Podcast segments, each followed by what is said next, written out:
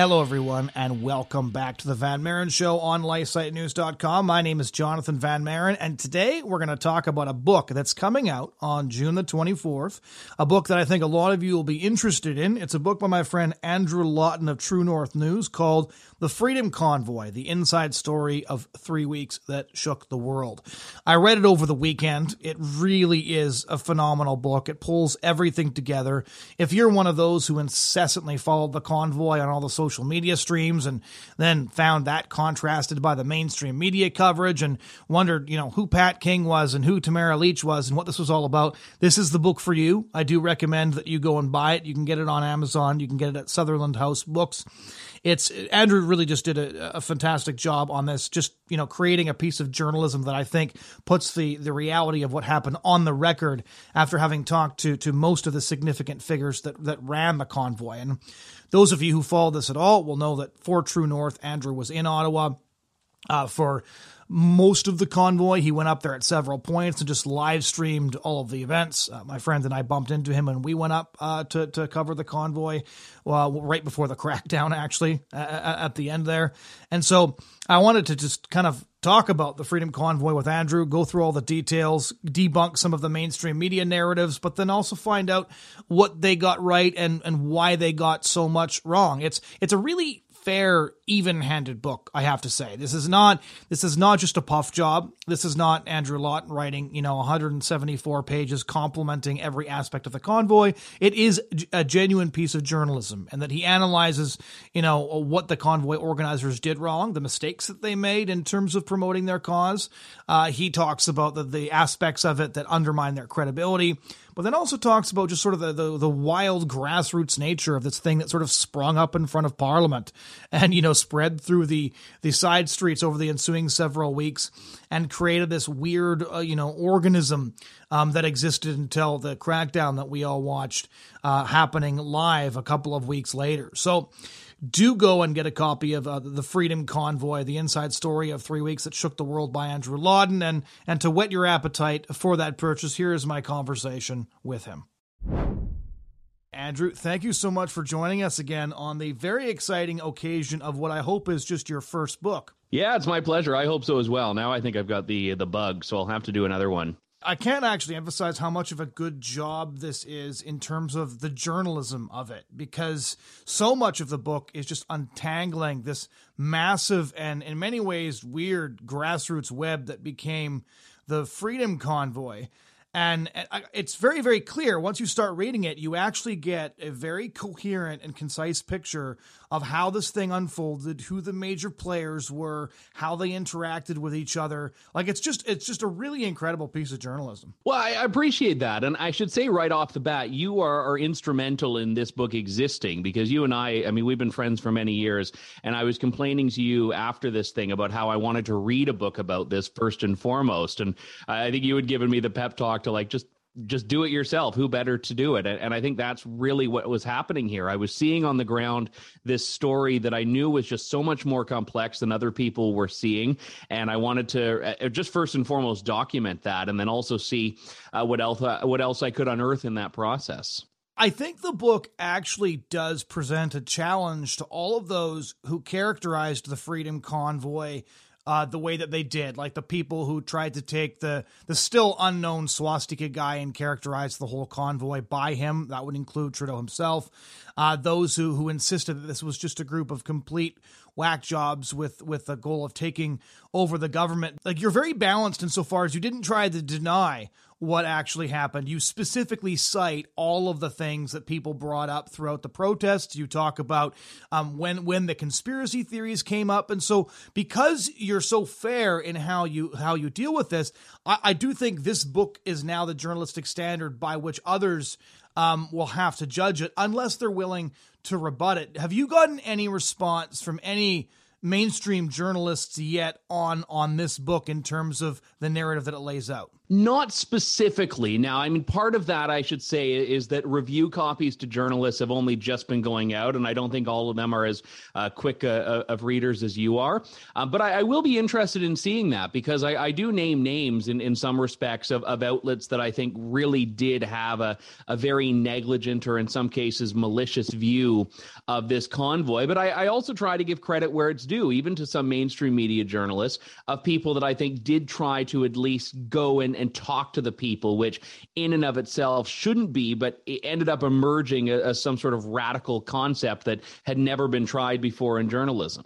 Yeah, now that's interesting because uh, so you cite two journalists just flipping through your book here, uh, Evan Solomon and the the second name um, escapes me. Sean O'Shea was the uh, the other one. That's right, uh, of people who who basically went and actually interviewed a lot of different people, had their discussions, you know, got yelled at, but didn't act like didn't act like they were landing in Fallujah during the middle of the surge. Um, just be, just because a couple of people chirped at them in, in downtown Ottawa. But one of the the interesting uh, interesting things I wanted to ask you is if I ha- if I had to say that there was two key journalists presenting dueling narratives of the convoy, dueling narratives being one of your chapter names, it probably would have been you and then Justin Ling who's a freelance journalist who does a lot of his work in uh, in Maclean's magazine, and he was basically the journalist uh, who did a lot of the the heavy lifting to justify the narrative that this was white supremacists, that this was crazy people, right? He did all these massive live streams that would take, you know, signs hanging up along Wellington and extrapolate that these were all crazy conspiracy theorists with genuinely with genuinely bad motives. And I think the difficulty for folks like Ling is that you you spoke with so many people that gave you I'm surprised at how much you got. Like it's a testament to how much the organizers trusted you that they told you, you know, what the arguments were all about, when the organizers disagreed, the dueling meetings, you know, the grifters that tried to take advantage of the convoy for, to raise their own personal profiles. Do you think that guys like Ling if they would like to also produce a book on the convoy or even a piece of long form journalism that's of the sort that's almost dead in this country are going to have difficulty because I suspect most of the people who talked to you wouldn't talk to anybody else. Yeah, and that was actually one of the interesting themes of the convoy. And it was a source of a bit of the friction that you alluded to there between some of the organizers was how to engage or, or if to engage at all with mainstream media. And a lot of people latched on to that initial press conference that happened, I think it was on the first Sunday, when the organizers said, Yeah, we're only inviting independent media. We're not inviting anyone else. And that was, I would argue, I think, a bit of a tactical error because it meant that all media could do was uh, exclude the organizers from the story. And, and, I guess it ultimately depends on the end game. I, I, mean, Benjamin Dichter, who's one of the lead spokespeople of the convoy, he had sort of indicated that he saw this as an exercise in exposing media bias. So, for his purposes, letting the media publish false narratives might actually, in a perverse way, have helped. But that's also a bigger picture goal than simply the convoy and wanting its story told. And I think that was the big problem is that ultimately these organizers were in many respects missing from their own story. That's a very interesting way of putting that because one of the things that struck me while reading your book, right, is is you talk about the different missteps. For example, the the meeting with with Candice Bergen, who was then the head of the uh, official opposition, that never happened. How did you get that story, by the way? So interestingly enough, that one I was told by multiple people in passing.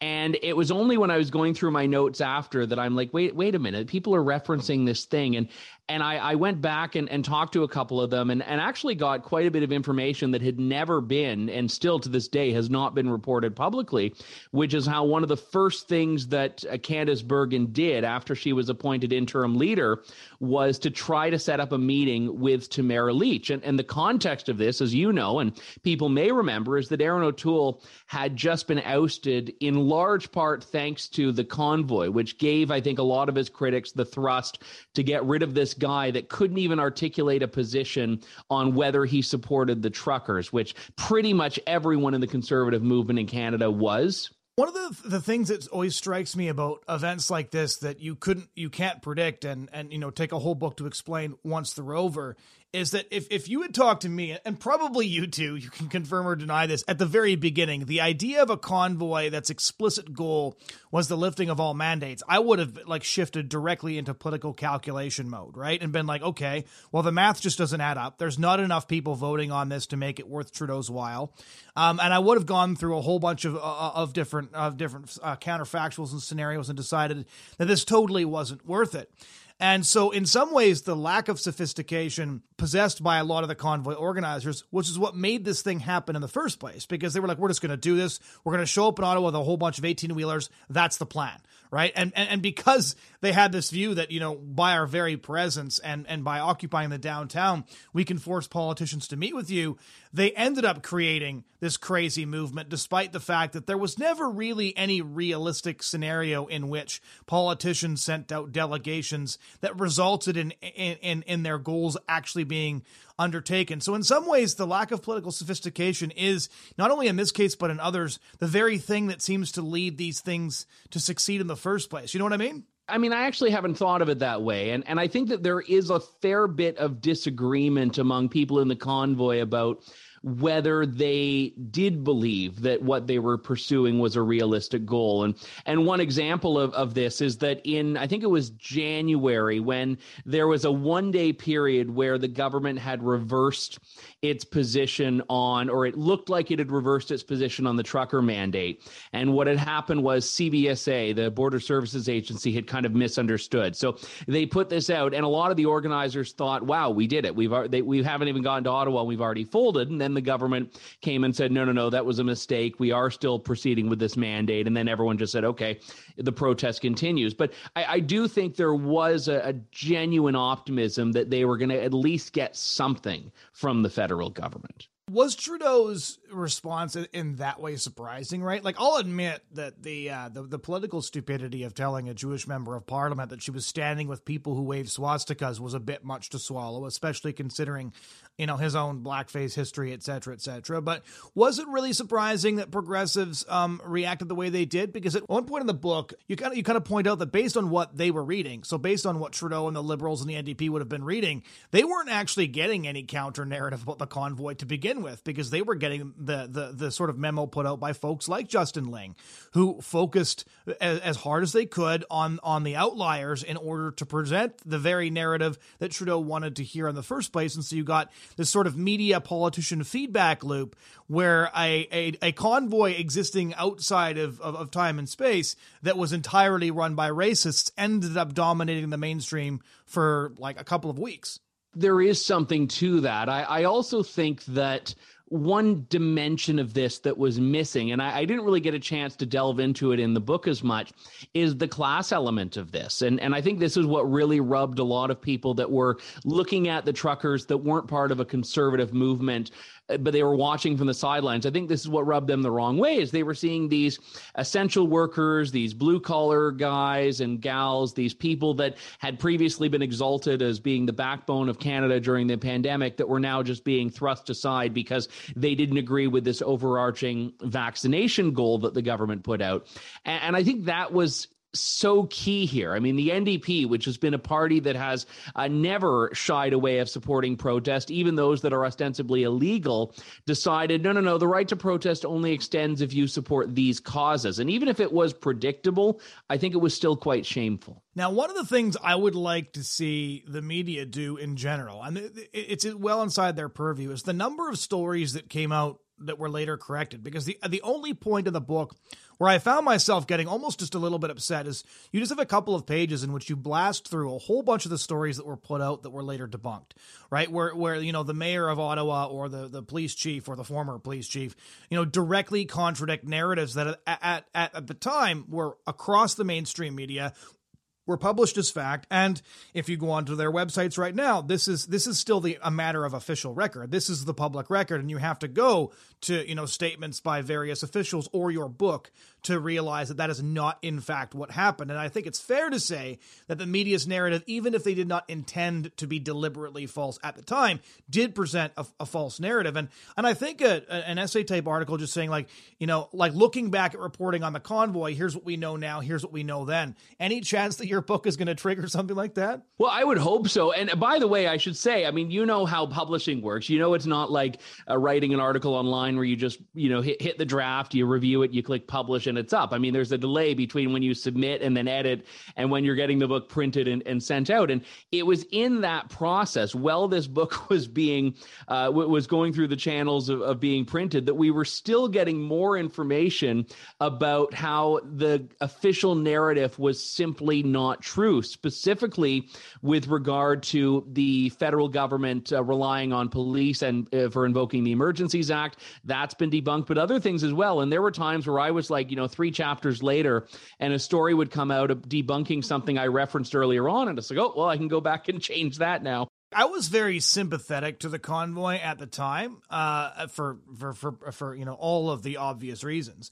And I found my like by the time I got through your book, I, I had shifted from like you know very sympathetic to I had so much more respect for the organizers then because you know the you, you kind of balance with what you saw yourself on the ground. Like I went there, I talked to dozens of them.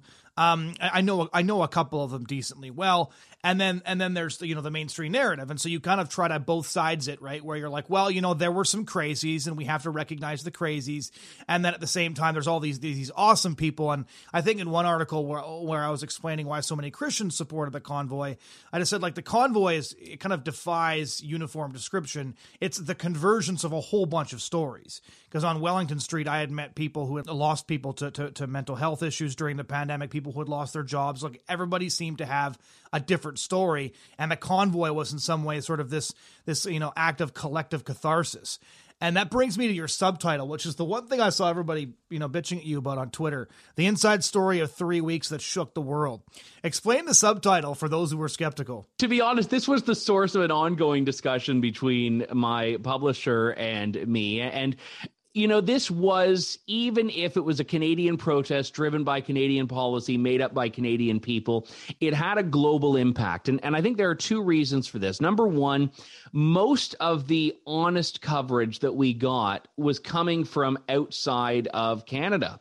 And this was something that was quite significant, where we'd see outlets like uh, GB News in the UK, even the New York Times in the United States, and, and other non Canadian outlets that were really devoting more emphasis to covering this fairly than Canada was, Canadian outlets were. And the other part is that it triggered this wave of other protests outside of the country that emulated that convoy style. And, and we saw in news coverage the term I've never seen before Canada style protests. This was in Brussels, in Washington, in Canberra, in Frankfurt and Berlin. Like you saw all of these convoys around the world. So even if it didn't bring the world to its knees like it did the city of Ottawa, I think it very much shook the world. One of the the interesting things about the dueling narratives we see we see emerging is is to try and explain the Canadian media because it is so monolithic in so many ways, right? Like it, when you went up to uh, to the convoy, which I did, and I saw you up there, and there's uh, you know a couple of journalists from from Ezra Levant's outfit, the Rebel. There was yourself live streaming through True North.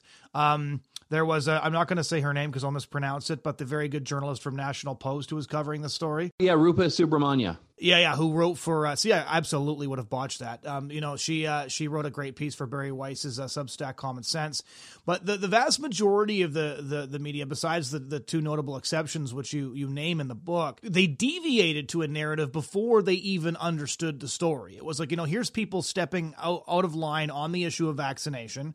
Um, and, and, and the media itself was kind of performing a uniform service where they didn't question anything. It was our job actually is to essentially act as advertisers for government policy on this issue. And it's interesting because journalists like yourself and then, you know, a, a mutual friend of ours, JJ McCullough, who was not well liked in, in Canadian Canadian media establishment um, circles, probably because he ran a column called Media Bites at Huffington Post for a couple of years. But you know, besides a handful of of of unestablishment or in some cases anti-establishment figures, they do more or less speak with one voice. And I don't want to just say, look, it's because they get they get um, government funding and stuff like that. But you've worked a, a, lot inside, you know, the the media sphere. You've been published in a lot of these mainstream publications, and so what would your take be on the attitude that they took into their coverage of the convoy to begin with, to kind of explain why two such distinct narratives emerged in the first place? You know, this is tough. I, I think that generally speaking, the media took a very deferential view throughout the COVID pandemic of COVID, of vaccination uh, even when there were things that you could criticize without, you know, being anti-vax, without being a COVID denier and that sort of stuff. And I, I think that that was one part of the story here that was really difficult is, is that the media did not really take accountability and holding the government accountable as a key priority during COVID. So I think that when all of a sudden you have these people protesting vaccine mandates, they're invested in the very thing that's being protested. I, I think, and I, I don't even think that applies on an individual level to every journalist, but I think generally that's just part of this cultural trend right now. And I think the other aspect of it too is that there is significantly there is a significant disconnect, and this goes back to the class thing between a lot of Canadian journalists and political class members and truckers. And in general, it's the you know the laptop class, the people that didn't really suffer in any way from COVID in any economic way versus the people who have been at the mercy of government government, whether it's through lockdowns or vaccine mandates. And and ne'er the twain shall meet. I think a lot of these people just genuinely do not understand life outside of their own bubble. And I, I think that really colored the protest because the number of times that I've seen people, even now, saying, well, what are they even protesting? I mean, when the, some of the provincial restrictions were lifted, people would say, well, yeah, it's, I mean, everything's fine. It's back to normal. Meanwhile, the unvaccinated can't fly. They've been mandated out of their jobs and so on. And, and I think that there was a, just a, a, huge blind spot about uh, what people who are unvaccinated, what people who are in these precarious sectors have been dealing with for the last two years. I want to push just a tiny bit further on that one because I do I do think it's so significant because when you have journalists who fail not only to understand those who are not like them but lack the curiosity to discover um, what those people are all about, uh, which is their literally their entire job, right? Is to go and to interview people to find out what's going on, to explain it to other people. But instead, you get it's like a guy like Andrew Coyne, who is not without a handful of uh, of conservative instincts here and there, but he treated the whole thing with absolute and total contempt. Like as of this week, he was still saying like this whole thing was a nothing burger. You know, these protests were a waste of time. They could have gotten vaccinated, whatever they want, right? And it's not even just that he doesn't understand their views or that he doesn't respect their views. It's that he makes no attempt to understand them or explain them whatsoever. And I'll contrast him with a liberal like like Jonathan Kay. Jonathan Kay actually interviewed a couple of the convoy participants who he obviously disagreed with on certain things, but still wanted to talk to them on his podcast. He wrote a great piece on this, and he seems to understand the class dimension of this quite keenly from a far more liberal point of view than I would come from, right? Kay is pro choice. Again, he's been on board with most of the liberal agenda until quite recently. So he's now he's just not an insane person. And he also tries to understand those he disagrees with. So why are so few of the Canadian journalists, in your view, attempting to do what Kay does very well, which is simply understand uh, those that you might disagree with? Part of it is that they don't want to shatter what is a very comfortable place for them. You know, a lot of these people, again, I mean, if you take a charitable view, a lot of these people have lost a lot in COVID. They have lost, you know, social time. They've lost seeing their kids develop. They've lost, you know, opportunities to bury family members, to have weddings, things like this. And, and I don't think a lot of people are comfortable with the idea that that could have been in vain or at the very least that it could have been because they they bought a lie. Not not a lie that covid existed but a lie that that all of these measures were necessary that vaccine mandates were necessary lockdowns were necessary. And i don't think a lot of people want to confront i don't think a lot of people want to confront that they might have gone along with something that they didn't need to and, and shouldn't have. And i think that when and i keep going back to the class element here which i think could have been a book in and of itself when a bunch of blue collar truckers expose this, I, I think that's very uncomfortable for people to accept. That brings me to, to, to the question when you said I, I could have written a book just on this, right? I, I, called your book at the beginning of this interview a piece of reporting, and, and that's basically what this is. This is just like the details of the who, the where, the when. You kind of go through it in great detail, and I think it's the book to beat on that. And in fact, because of because of how suspicious a lot of organizers are of journalists, I suspect nobody's going to do better than this. But it's 175 pages without the endnotes. What would you have covered if you had been given A, more time to get this book out, uh, and B, the opportunity to write something substantially longer? I wish there could have been a bit more analysis in it. And, and I, I, I, should, I should take that back. I don't wish that this particular particular book had more analysis, but I, I would have liked to have done that if I were doing something that had a bit more of a benefit of time, because I think it was important to put it on the record before the CBC or Toronto Star decided to set the tone for this. So that would be one aspect of this very much a little bit more analysis on the context, the history of COVID restrictions, uh, where things are, are ha- have been, and, and how we got here. I also would have loved to have spent a bit more time going into the life stories of the people that I interviewed, of the members of this protest, of the organizers. And the reason I, I say that is because for a lot of them, the story starts when they decided to partake in this protest. And and for them and it came up in some of my interviews it really started long before then. And i think understanding who these people were not just by their actions and their words but but by their uh, thoughts and, and history i think would have been an interesting dimension to this but it would have made it a much more uh, lengthy undertaking do you have any um, follow up plans? Because one of the things that struck me while I was reading this book is this is a Canada nobody ever writes about, right? If, if we're looking at, uh, if you want to go out right now and you want to buy a book uh, on Canadian politics or just Canada in general. The last book that that kind of tackled, I think, sort of you know you know average everyday people. Honestly, is I don't know how many years ago this was, but Stuart McLean's um, um, The Way Home, where he just goes to like no name small towns and just ha- has interviews uh, with these people. And that's what the, the Freedom Convoy was to a large extent, right? Is a meeting of people like that who just were resisting the, the government narrative, uh, ha- had objections to government policies, and they all kind of came together in what turned into a big block party in the capital in, in front of Parliament. There's a genre here, right? If there there is no market for Canadian or like no existing I don't want to say market, I want to say supplier of, of Canadian conservative books, which is books written by conservative writers, but from an explicitly Canadian perspective. I'd love to read more stuff like this. I mean, we'll see how it sells first before I commit to anything. But one one, one idea that I had, which I, I guess I will uh, share with you and hope that no one else takes it, is to do a broader look at the freedom movement, which is, I, I think, a term that's foreign to a lot of people that aren't in our orbit, and, and even to some people that pay attention to politics. But it, it's broadly speaking these this movement of people that have started rallying together and standing up to protest against COVID restrictions and vaccine mandates.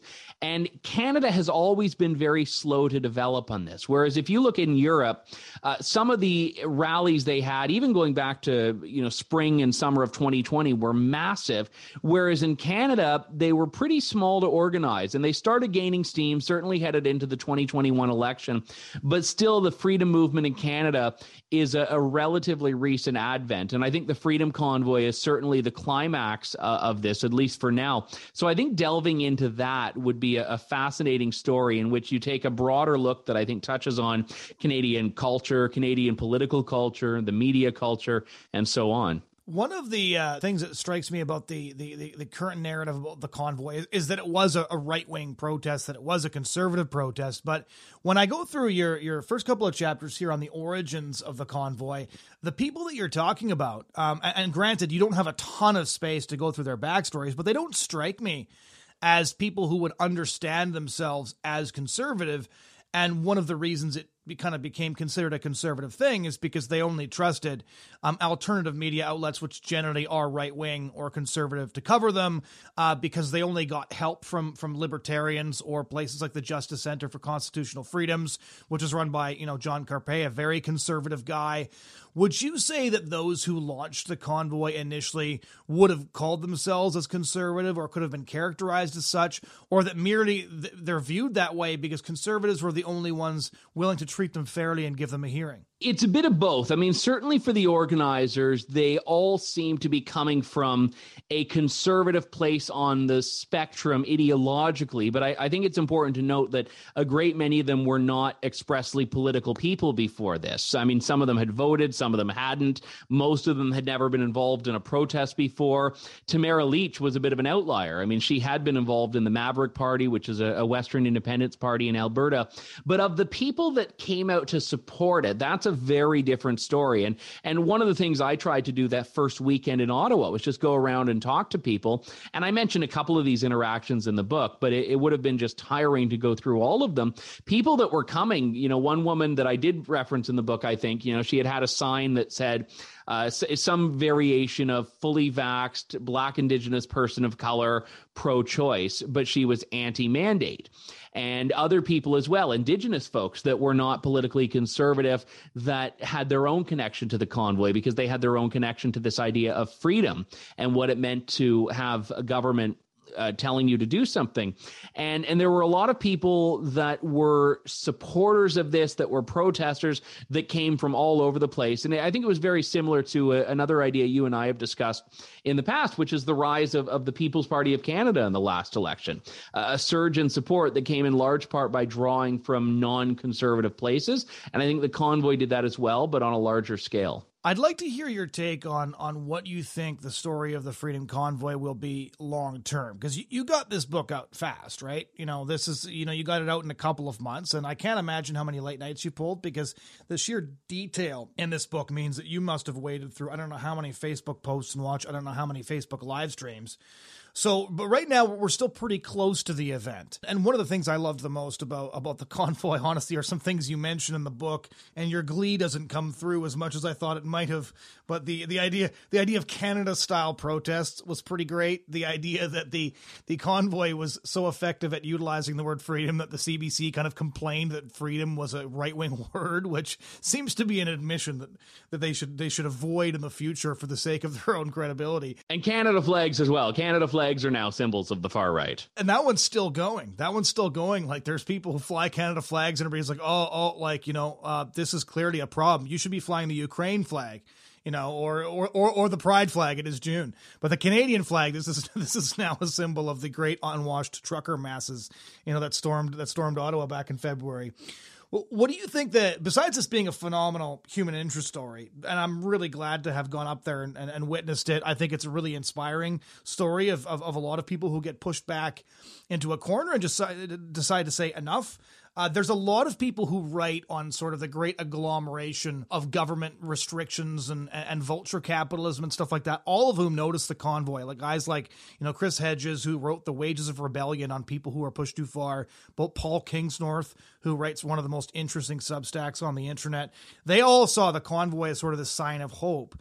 Um, what do you think the story of the convoy will be long term? Was it a really cool flash in the pan, uh, or is this something that's gonna that's gonna continue on from here? I think a little bit of both are, are true. I mean, one thing I, I, I don't know if it's a fair comparison, but one thing that jumps out to me is that there seems to be a lot of people trying to treat the convoy as Woodstock. You know, this big conference and uh, con, uh, concert in the '60s that people tried to bring back. They tried to recreate it and have anniversaries, and you could never recreate something because the timing was just right, the circumstances were just right, and it really was a, a groundswell. And and there were a lot of people that were connected to the convoy in Ottawa that absolutely love it, and they they have just they, they it's it's changed their lives, and I think justifiably so, and they want to keep bringing it on. I mean, right now we see James Topp's uh, march to Ottawa, and the plan to have some big Canada Day fest, and I think that's fine, have fun, but I, I think there are a lot of people that that want to recreate that, and I'm I'm not sure you can recreate it but I also don't think that makes it a flash in the pan. I, I think it means that it, it, was necessary for the moment,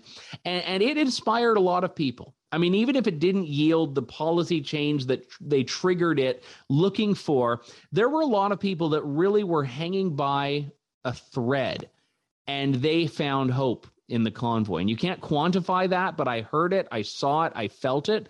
And I think for those people, the convoy was very meaningful and, and will have an enduring effect. Yeah, I got that sense from a lot of people I interviewed that, that, that, the convoy was just the coolest thing they'd ever done and the coolest thing they'd ever been part of, and that nobody really wants to let it go. And I think for a lot of people, again, the, these are folks that have uh, been told by the government they're less than. They've been told by the government that they don't matter, that their jobs don't matter. And all of a sudden, they were in control and they, they had positions of leadership. I mean, one of the, the fascinating things, and we didn't get into it in our discussion today, but one of the most fascinating things I learned writing the book was about the organizational structure that the convoy took and, and how people ended up taking what we would call organizer positions or, or, leadership positions and and genuinely it was just people that showed up and did stuff were promoted if such a word even existed and and those that didn't weren't and and because of it you had people of all backgrounds that had pretty key roles and, and in some cases they ended up you know sitting against sitting uh, at tables with police officers negotiating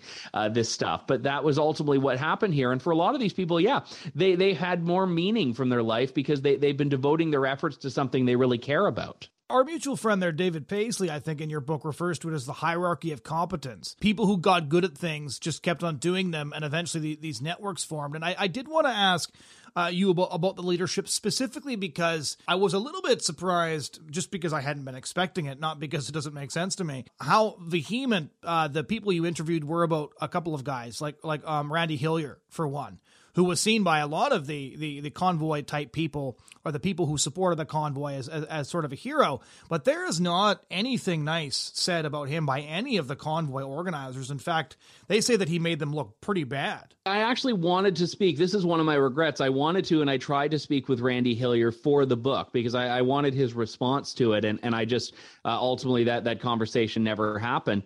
But one thing that I, I would note in this is, is that there was this tendency for other people to try, and, and I'm not talking about Randy, but in general, for different groups and different people to try to claim a little bit of the spotlight and have their own press conferences, have their own events, have their own stuff on the stage. And and the quote unquote official convoy organizers felt like Randy Hillier was trying to do his own thing and and that was the the spirit of the comments they made. Now, again, I, I didn't approach this uh, in a position of of taking a side on it. I, I simply relayed what they were saying, and I, I, did my efforts to get the other side, and, and wasn't able to do that. Uh, but I think that was quite interesting, yeah, and and that a lot of people that are outside looking in would think that everyone was on one team, uh, but on the inside, it, it wasn't always that way. Was there anybody you really wanted to talk to to get their side of the story or to flesh out the story that you were telling more effectively that just you couldn't get a hold of or didn't talk to? Yeah, I mean there were a few. I, I not that I went into the law enforcement side too too much, but I did want to speak to someone in Ottawa Police. I tried to speak to Peter Sloly, who was the deposed Ottawa Police chief that actually convoy organizers viewed quite favorably, and also Steve Bell, the interim chief, and and neither uh, responded to several queries uh, other people as well, I should point out. I mean, Tamara Lich and Chris Barber, two key organizers, they're under very strict bail conditions. So that limited my ability to have the conversations with them I would have liked. Now, fortunately, I did speak to both of them before they were arrested. So I was able to lean on, on that material. And Pat King as well. I mean, not a guy I have a lot of time for, but he was part of the convoy story and he has been in jail since the convoy. He's been in jail since February 17th or 18th, uh, and and still has not been released on bail. So no way to access him. And again, I, I would have been nice to talk to him just because there were some swipes made at him by organizers as well. Which I, I mean, you mentioned Justin Ling a lot of the critics of the convoy and media tried to elevate this guy up, Pat King, to have this status as being the ringleader of it all. And I think there were harsher words about him than about Justin Trudeau in some cases from convoy organizers. In your book, and the genesis story of, of how King, um, who was again, you know, sort of like the the mugshot for the whole convoy by folks like Ling, uh, is really interesting. Like you talk about how he did he did publicize the convoy pretty effectively when a couple of the organized the initial organizers went onto his live stream, but then as they became aware of some of his really extreme statements about things like you know Trudeau Trudeau is probably going to catch a bullet was one of his predictions, or at least he called it a prediction. Um, that they they distanced themselves from him. They made really strong statements about him. How did those not break through into the mainstream? Because one of the statements that you reference in the book here is one I, I hadn't seen at the time, which is that that Lich actually you know released a public statement condemning Pat King. And there were a couple, and I think there were two issues. Number one is that there there was no formal press strategy in the early stages of the convoy when Pat King's involvement was really contentious. So the the convoy's public portal was its Facebook page where Tamara Lich was posting live videos and posting updates, but they weren't sending out press releases, they weren't doing mainstream media interviews, and they were posting on that page a lot. I mean, I can tell you going back and trying to look through months and months of this, it was taking hours and hours and hours and if anyone's tried to scroll back on Facebook Facebook pages. Every now and then your browser decides to freeze and you have to start all over again because you can't easily search by by date. So there was a lot of content there. So it would be very easy for someone to miss it. And I think also you had media that were not asking the questions and organizers that were not doing as good a job at the time of engaging with media. So so a lot of it got missed. And and I think at a certain point as well, there just wasn't an interest in correcting it because they just wanted to view, oh yeah, Pat King, he's the guy, he's the convoy organizer. And there was a, a bit of a pivot in press coverage when they started to call him convoy leader. And and that was when okay, he's been distanced as an organizer, but we still want to hang this whole thing on him. So we'll just call him a convoy leader now and still revolve our coverage around him. That was what you started to see later on in the convoy. Yeah, because he didn't go home. Like, what was he actually uh, like arrested for now? Because I, I know that he he was referred to. It's really hard to figure out who he was because I did a bit of research into him during the convoy to kind of check out his more incendiary statements, and none of the incendiary statements actually cohere into any you know worldview. Like you know, like like right wing, right white supremacists. Like all of his views seem to be very random. Like, so who is this guy actually? For those who have heard about Pat King a million times but don't know who he is to be honest, and, and I should say, I had ne- I work in conservative media and conservative independent media. I had never heard of him before the start of the convoy, and, and that was my first exposure to him. But he has quite a large audience, especially out west. It, it sounds like he's been involved in the Wexit movements and Alberta independence movements in a, a peripheral way, and ha- has cultivated a, a, large audience about that. And, and some of the stuff, if you watch his old live streams, is, is just garden variety conservative commentary. I mean, he might have a bit of an edge to him. He might have a bit more bravado than I, I would bring to it. Uh, but yeah, there there are some comments in there that I, I, think did need to be called out. Some of those that the media had latched onto that I went back and listened to, I found, oh, you know what? Actually, they they did take this out of context, and there are others where in context I'm like, oh yeah, no, definitely not a fan of that. and, and like I said, I have no time for him. I also think that it's unfair right now that he still finds himself languishing behind bars. But I guess the approach that I try to take on on this is that you know whether you like him or not, he was a part of the story in the early days, but organizers saw him as a liability. The media saw him as the liability, and I think is their way into discrediting the whole thing. And and that was why it would have been great to have his voice in there, but it just literally wasn't possible. And I did try reaching out to one of his lawyers, even, but he he went through lawyers uh, quite a bit in the last couple of months, so that wasn't even something that was able to be uh, fruitful. Uh, sort of as a wrap up, um, I, like a lot of people have been following the sort of confusing story of of how the convoy organizers have been dealing with the legal ramifications for the convoy, and there's you know always these you know news stories on bail conditions and this and that. Where are things at for for the the, the three or four primary convoy organizers post convoy? It really depends. I mean, Tamara Lich is out on bail and she has very strict conditions. She can't have conversations with a number of other people that were involved in the convoy. She can't say anything that could be construed as support for the Freedom Convoy, uh, nor can she criticize COVID restrictions. Uh, you've got Chris Barber, who is not banned from social media like Tamara Lich is, but he can't use it to support anything related to the convoy. And then you've got other people like Tom And Benjamin Dichter, who were uh, pretty front and center, certainly near the end, and they have they were not arrested at all, so they have no restrictions whatsoever. Uh, I ran into Tom at a, a dinner in, in Toronto last week. He's doing well. He ran for the Ontario Party in the last election. Uh, Benjamin Dichter, he's I think in in Florida or Central America right now, and he's doing a lot of advocacy around cryptocurrency. So people have gone different ways, and and and, and in some ways they haven't been able to speak because of these these bail conditions since they were arrested. And I think that's been quite frustrating because many of these people were, uh, they grew immensely, immensely close in their three weeks in Ottawa. I mean, people describe that relationship as, as being almost battle like, like in the trenches with, you know, your brothers and, and sisters in the fight against mandates. And I, I, I know battle analogies in a protest that was trumpeted as a violent insurrection might not be the best, but uh, that, that was the connection they forged with each other anyway. They're also inevitable, I think, when you've got these like massive you know, couple of ton steel boxes parked in front of the House of Commons, right? It just is what it is at that stage. So you've been doing journalism for over 10 years, and, and, and one of the things you've always liked the most is the storytelling aspect of it. Besides just telling a really cool story about really interesting people, what are you hoping the book accomplishes? There are two things. I mean, I started out wanting to simply document it uh, because you lose details as time goes on. And, you know, the media that gets things wrong in one story forms the basis of another story, which gets something else wrong. And I, and I wanted there to be something on record that was fresh, that was rooted in, in very real experiences from the convoy uh, of the organizer and also of the journalist, in, in this case, me.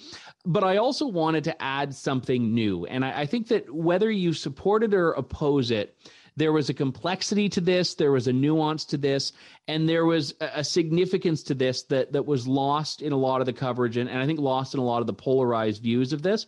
And, and, I'm very much sympathetic to the convoy, and I think that conveys in the book. But I, I try to be sympathetic without being sycophantic, and I think that I, I do that. That's certainly the goal. So my hope is that even people that aren't fans of it can at least learn about why it was a thing, because it does work both ways. If you're looking at this and you're wondering how did this thing take over Ottawa, the book still answers that question, I believe. Yeah, if you had to anticipate one criticism of the book from mainstream reviewers, what, what do you think it's going to be?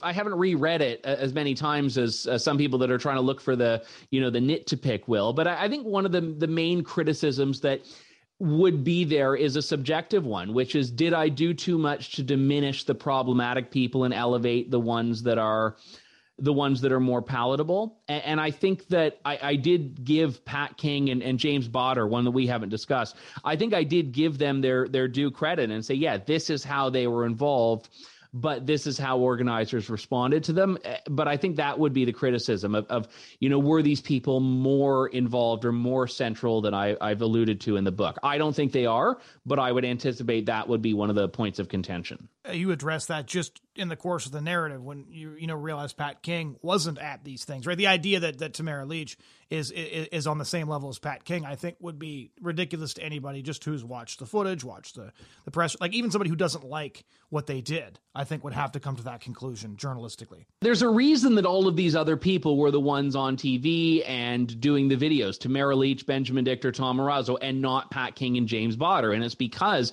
as the book explains how and when they had been sidelined quite early on. But they're also part of the story. Like you you may not have a convoy without Pat King because he did devote so much attention to it in those early days when it was getting off the ground and the fundraising campaign was starting. I recommend that everybody get this. Andrew, where can people find copies of this book? It comes out on Friday, June 24th, The Freedom Convoy, the inside story of three weeks that shook the, shook the world. It's available on Amazon. Uh, my publisher has it at sutherlandhousebooks.com. And I think Indigo is going to be carrying it as well. And uh, hopefully, anywhere books are sold, you'll be able to get a copy. Thanks so much for coming on to talk about this with us. Hey, thank you, John. I appreciate the uh, kick in the pants to write it in the first place.